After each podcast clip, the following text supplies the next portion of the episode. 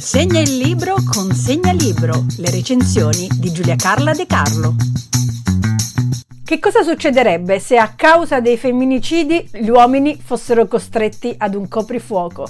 Questo è l'assunto del libro di Janie Cowie dal titolo L'alibi perfetto, edizione Fanucci, un thriller distopico che alcune persone definirebbero utopico. Siamo in un futuro prossimo, c'è un omicidio, o meglio, Viene uccisa una donna di notte e le poliziotte sono certe che il delitto sia stato compiuto da una donna perché da 30 anni gli uomini sono costretti a rispettare un coprifuoco vigilato che va dalle 19 alle 7 del mattino. Questo provvedimento fa sì che le donne abbiano in mano l'intera società, poiché gli uomini, non potendo rientrare dopo una certa ora ed uscire prima di una certa ora, non possono svolgere molti lavori. Che cosa succede dunque? Che una poliziotta prossima alla pensione, che ha vissuto anche il periodo in cui il coprifuoco ancora non esisteva, Genova è convinta che l'omicidio sia in realtà un femminicidio commesso da un uomo che in qualche modo è sfuggito alla vigilanza. Non si scandalizza, sa che può succedere. Le altre invece insistono sul fatto che il coprifuoco non possa essere eluso sono convinte che l'assassino sia una donna. Da qui un thriller che coinvolge uomini e donne, ma soprattutto che ci mostra una realtà in cui gli uomini sono frenati nei loro istinti primordiali, poiché più forti fisicamente e quindi maggiormente tendenti a commettere delitti violenti. Il fulcro centrale del libro è domandarsi che cosa potrebbe succedere in una società dove gli uomini sono messi ai margini. L'autrice ci mostra una società meno violenta, probabilmente anche meno pluralista. A scuola si studia storia delle donne, o meglio, lezione del coprifuoco, di cui maschi e femmine adolescenti devono capire la profonda importanza. La mente ferma ciò che la mano vuole, ma anche le donne sono frenate. Esempio, il rossetto si deve mettere soltanto sulle riviste patinate e non nella vita reale. Oppure, se una donna e un uomo vogliono andare a vivere insieme,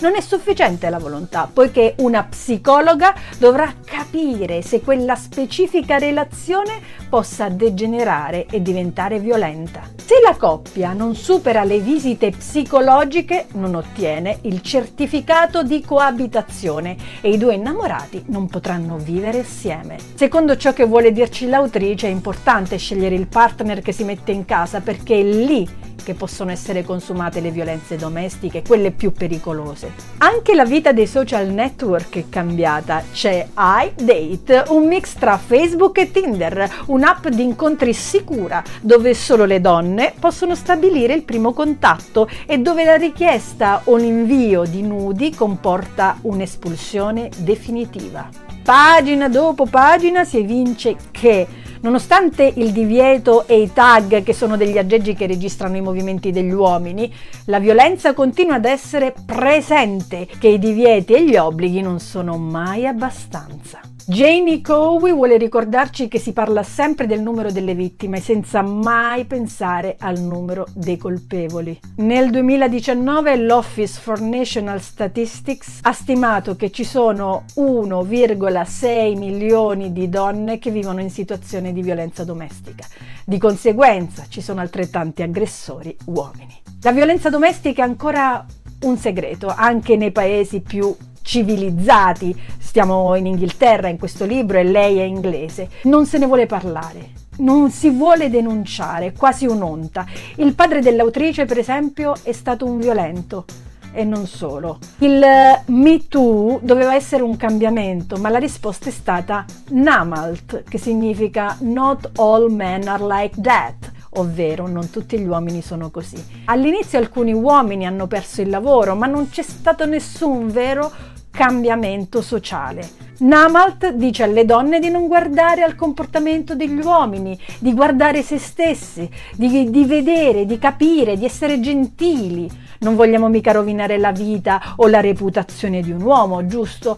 Ma se invece di Namalt dicessimo Emalt, enough men are like that, abbastanza uomini sono così.